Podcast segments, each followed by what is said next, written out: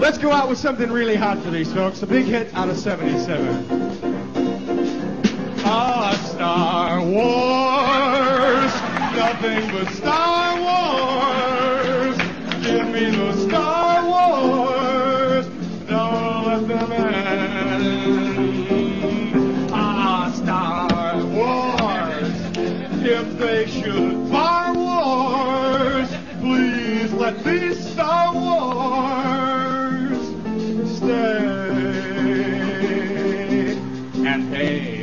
About that nutty Star Wars bar? Can you forget all the creatures in there? And hey, Darth Vader in that black and evil mask. Did he scare you as much as he scared me? Ah, Star Wars!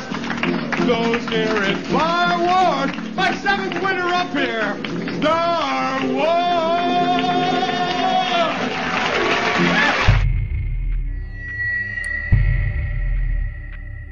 Abby who? Abby normal. Broadcasting from the backwoods of Fayette County, Pennsylvania, and encouraging better living through bad movies, Clockwork Cardiac Productions presents Abnormal State Theater. Don't try to escape, you can't. I must apologize for the inconvenience. There is no way out of here. Because all you of Earth are idiots. And now please welcome theater curator and host of these broadcasts, Mr. Ryan Nicklow. Hello, folks. My name is Ryan, and welcome to episode number nine of Abnormal State Theater, the podcast where we analyze the therapeutic value of bizarre films of past and present as a cure for the common movie. First and foremost, um, I'd like to lead this episode off with some news. Um, first up, after this episode, the show is going away for a while. I'm putting it on hiatus until July. And I know you're probably thinking, well, what's the difference? You hardly post once every three or four months anyway. This is true. And what I'm hoping to do is avoid that um, starting the middle of this year. So the show is going to go on hiatus until about mid-July. I'm going to give it a bit of an overhaul. Mean, most elements of the show are still going to be there and recognizable, but organizationally, things are going to be totally different. Uh, the changes I'm making, I can't take full credit for myself. Um, I got some really good ideas from a few different places, including F13 with Cinema Diabolica and Duncan McLeish with the 10,000 podcasts he seems to have going on at any given time. Basically, going forward, or going forward from July anyway, Abnormal State Theater will be organized into themed seasons of between 8 and 10 episodes apiece with uh, possibly a break of a month or two in between, might run some one offs between seasons, that sort of thing. The reason for the hiatus is to get as many episodes as possible in the can. Ideally, a whole season's worth, um, so that starting in July, I can drop them into the feed once a month without interruption, and this will give me time then to work on the next season, so there won't be any massive interruption. So, um, between now and about mid July, I'm going to be watching, taking notes, recording, and editing like a madman. Um, basically, my life, you know, is still really busy with other stuff, but I'm going to try to cram as much of my spare time as I can into producing these episodes. Now, the the little minisodes, the short takes as I call them, although that name may change, will continue. Uh, the hiatus will not affect them. Now, the first nine episodes of Abnormal State Theater, including this one, the ones that have come out over the past couple of years, sort of willy nilly, are going to be classified now as Season Zero. Uh, kind of sort of as a nod to the original KTMA episodes of Mystery Science Theater 3000, which were counted the same way. Um, sort of the time period where the show is just kind of finding its voice, um, sort of fitting, you know, with this show as well. The theme of the official season one is going to be Star Wars knockoffs.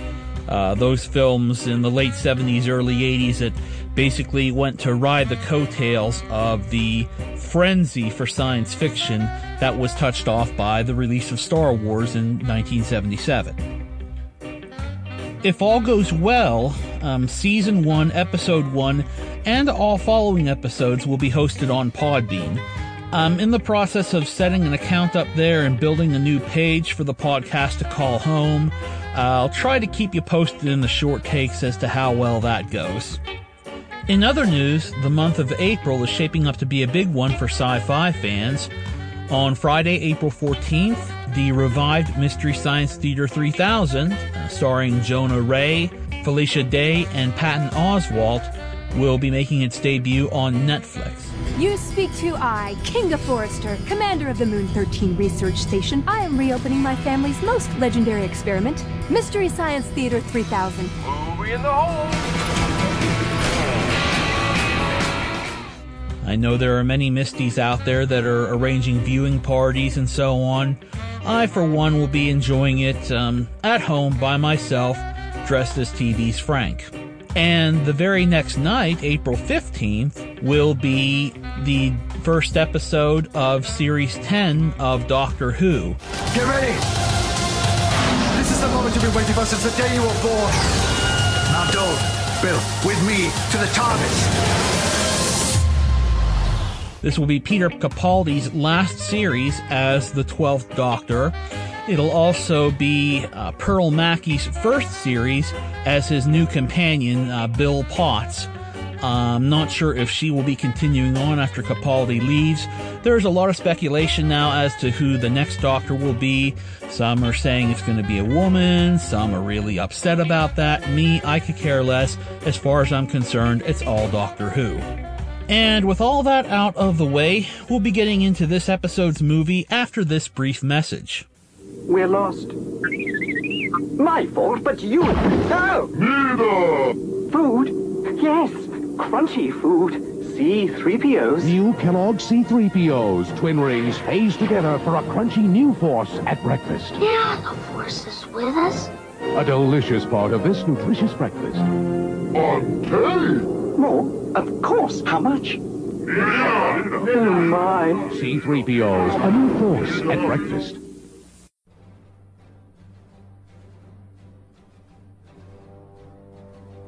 It's no secret that I've been on a bit of a Star Wars kick these past few months, um, ever since the release of Rogue One, really. But I never thought it would take me down a rabbit hole like the one I'm about to describe to you. I recently read about a fan edit of Episode 4, aka the original Star Wars from 1977, that I knew I had to check out.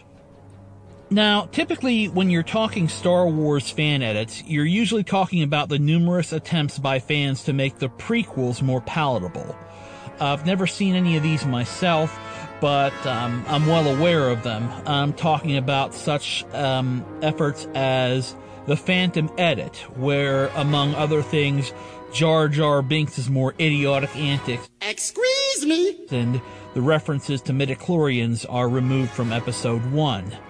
Um, or the Editor Strikes Back version, where the actor Topher Grace, no kidding, boiled down the entire prequel trilogy to an 85 minute cut that concentrates on Anakin's character arc without getting bogged down by trade disputes and political mumbo jumbo and cutesy but useless characters. Yes, I'm looking at you, Jar Jar, again.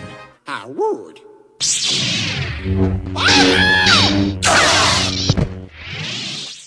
But what we're going to talk about now isn't an edit designed to improve a movie, but more to answer a question of what if.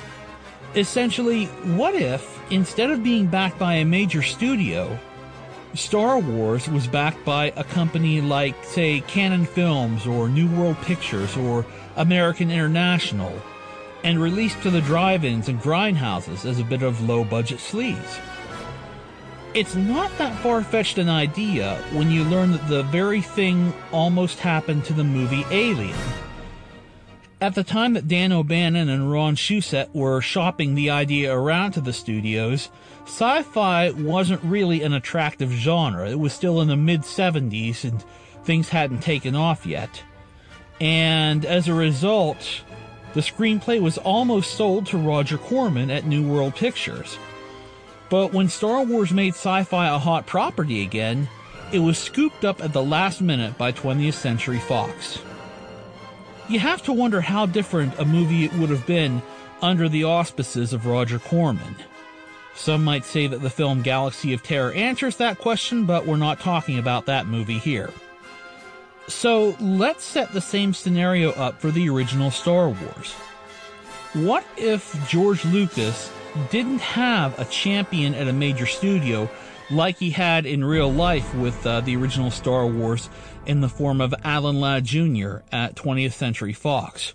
What if he'd shopped his idea around to the major studios, nobody would take it, so finally he knuckled under and got the backing of a low budget studio, but at the cost of some creative control. In 2011, an editor with the alias The Man Behind the Mask set out to present a possible answer. He used a 16mm print of the original cut, as well as deleted scenes, documentary footage, and even a fan film set in the same period as his basis. The footage was digitally aged and damaged, a la Robert Rodriguez, to give it a grindhousey feel. Large portions of John Williams' original score were replaced by popular music of the 70s, and many familiar scenes and sequences are either truncated, reordered, or cut out entirely.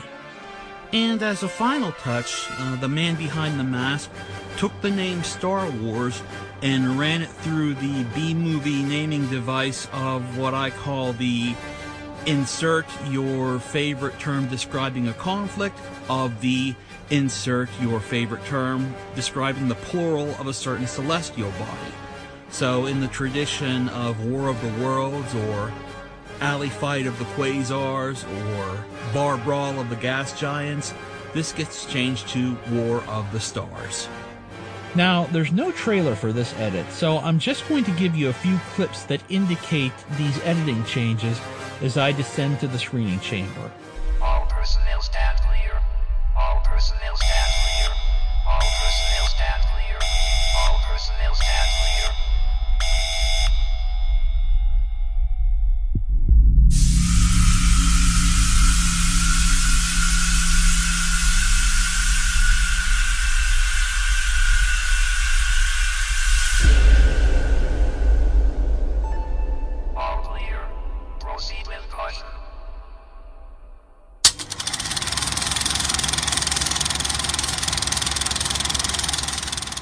Next 90 seconds, while this preview of coming attractions is playing, will all filmgoers with any degree of wit, taste, and intelligence please keep your critical remarks to yourselves, or we'll nail your tongues to the floor. Thank you. 17,000. Those guys must really be desperate. This could really save my neck. Get back to the ship. And get her ready. Going somewhere, Solo. Yes, Greedo. As a matter of fact, I was just going to see your boss. Tell Jabba that I've got his money. But it's too late. I'm not going back to Jabba with another one of your stories. Yeah, but this time I've got the money. Then I'll take it now. Over my dead body. That is the idea, Solo. Now you come outside with me. Or must I finish it here? I don't think they'd like another killing in here. They'd hardly notice.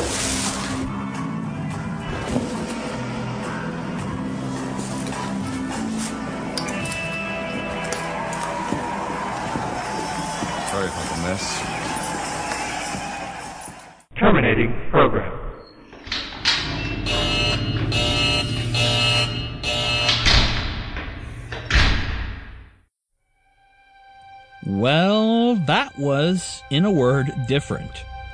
Remember what I said earlier. This was not an edit designed to improve the original film, so I didn't expect it to look good at all. In this regard, it didn't disappoint. The print looks like it's been salvaged from the smoking crater of Jedha City. And there are portions of it that are washed out to the point of being outright black and white. Of course, this could have simply been intentional in order for the editor to blend footage from different quality sources. But in any case, it's not a major distraction because it's something we expect from a grindhouse film.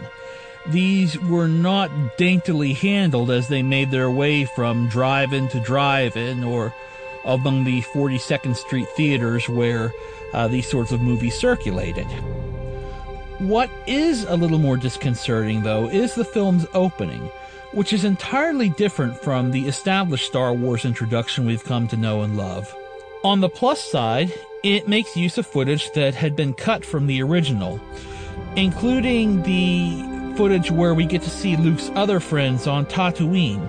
Oh, I almost forgot. There's a battle going on right here in our system. Not again. Come Forget on. it. Hey, what's all the Can you noise come about? back down here and play the game? I think Wormy's caught too much sun. including Biggs Darklighter, who later gets shot out of the sky over the Death Star. I didn't come back just to say goodbye. I shouldn't tell you this, but you're the only one I can trust. See, I may never come back, and I just want someone to know. What are you talking about? I made some friends at the academy. When our frigate leaves for one of the central systems, we're gonna jump ship and join the Alliance. The rebellion? Quiet down. You got a mouth bigger than a meteor. I'm quiet, I'm quiet. Listen how quiet I am. You can barely hear me. On the minus side, after seeing this footage, we can understand why it was cut in the first place. It's very talky, doesn't really serve any major purpose toward the plot, and kind of brings the movie to a complete stop. We also get a little taste of what I like to call Star Wars Tarantino style, Man, look at the big brain on Obi-Wan Kenobi. when Princess Leia's ship is captured and boarded by the Empire. We have the bullet hits uh, and blood spatters digitally added to the fighting. Now, we've been conditioned to think of fighting using blasters and lasers and lightsabers and what have you as being very clean and bloodless and almost antiseptic. Since the heat of the hits would tend to cauterize the wounds, there wouldn't be much bleeding. But now, let's think about what someone at, say, AIP would have to say. You know, imagine some cigar chomping Samuel Z. Arkoff type in the screening room looking at the dailies and saying something along the lines of, What is this? Hopalong Cassidy? Squeaky clean doesn't get the butts in the seats. Let's get some blood on that white armor. This war stuff spooks them. When we come in, pow, the main event. Oh, and just like that, the science of sci fi combat gets chucked out the window. The musical changes also do a great deal to alter the tone of the story. Instead of this little ditty playing in the cantina,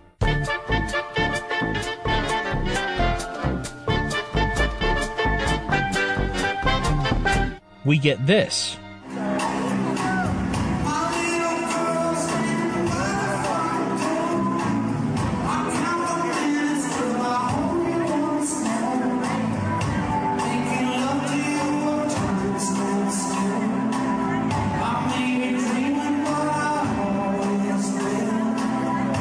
Along with a little bit of cleverly edited Neil Young concert footage that includes a guitarist in costume as a Jawa.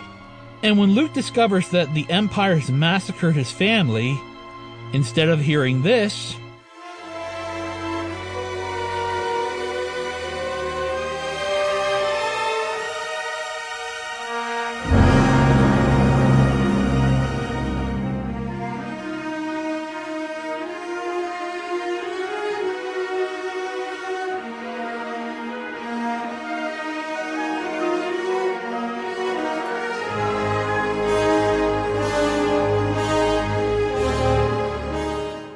this kicks in.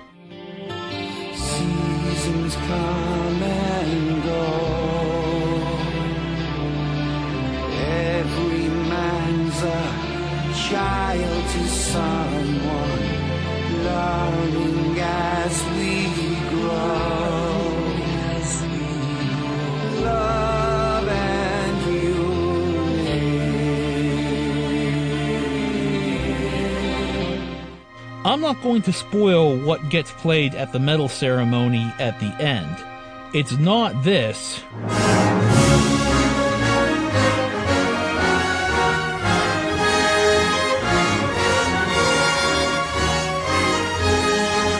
But I'm not going to tell you what it is, because I will not suffer alone.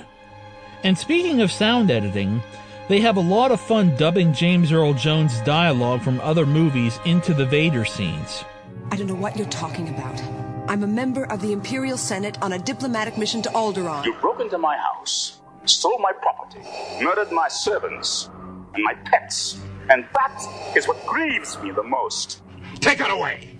It's very reminiscent of the brilliant Vader Sessions videos you can still find on YouTube, but I have to give the man behind the mask some credit here for showing restraint. That could have gone all the way to its own little side trip. What do you want? We count 30 rebel ships, Lord Vader, but they're so small they're evading our turbo lasers. You've been out of your mind for the last three and a half hours. Sit down before you fall down. Guys, come in here. We'd like to maintain the current level of black representation on the committee, so let's go for a stroll. All of this being said, there is still definitely some thought evident in how the story is streamlined and edited here. There was effort made to keep this film as self contained as possible. Listen, for instance, to this clip, in which, in its original form, is quite familiar to all Star Wars fans. You fought in the Clone Wars? Yes. I was once a Jedi Knight. Which reminds me, I have something here for you.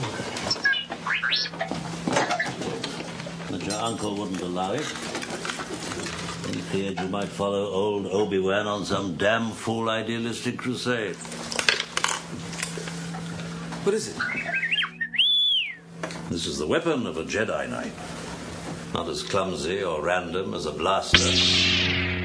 An elegant weapon for a more civilized age. For over a thousand generations, the Jedi Knights were the guardians of peace and justice in the Old Republic. Before the Dark Times. Before the Empire. A young Jedi named Darth Vader, who was a pupil of mine until he turned to evil, helped the Empire hunt down and destroy the Jedi Knights. Vader was seduced by the dark side of the Force. Did you note that all references to Luke's father and his own Jedi heritage have been cut out? Which means there's no need for sequels or prequels to flesh out the story arc of Anakin Skywalker. Because in this version of the movie, Anakin Skywalker is not in the picture at all. And during the final Death Star trench run, there is a twist created by some really artful editing that will change the way you look at Luke Skywalker. That is all I'm saying. Really, the biggest problem with this grindhouse edit of Star Wars is that when all is said and done, no amount of film damage or soundtrack fun and games can mask the big budget evident in the sets and the special effects. Star Wars was made for $11 million, or about $45.5 million adjusting for inflation today. And that money is clearly visible on the screen in the final product. It was not squandered. Now, a low budget film can be made to look more sumptuous and expensive with some skill and good budget management. Uh, many Hammer films, for instance, look far more expensive than they really were. But you can't really achieve the reverse. If your movie looked big budget to begin with, you're not going to be able to take that value away from the finished product. I mean, I suppose you could CGI stuff out of the movie and then cover the seams with digital film damage, but wouldn't that just cost more time, money, and effort? I'm not going to go over what I learned watching this one because at its core, it's still Star Wars, and we all know the story by now. All the same, though, I am glad I watched this version.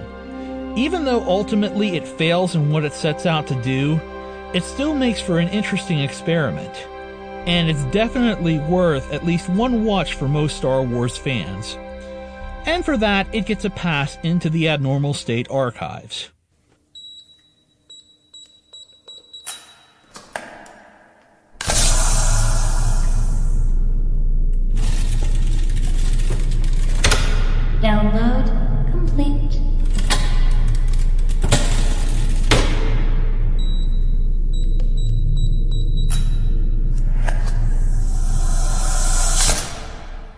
Can check out War of the Stars on Vimeo. If you just go to vimeo.com and type in War of the Stars, it ought to come up. I'll see if I can include the URL in the show notes. So that does it for season zero, episode nine of Abnormal State Theater. I will see you all again in about the middle of July with a fresh batch of episodes. Not quite sure which uh, Star Wars ripoff will be leading off the season, but I promise to make it as enjoyable as possible, or as painless as possible, I suppose. So until then, this is Ryan Nicklo of Abnormal State Theater signing off and reminding you to watch some abnormal films because normal is boring. See you next time.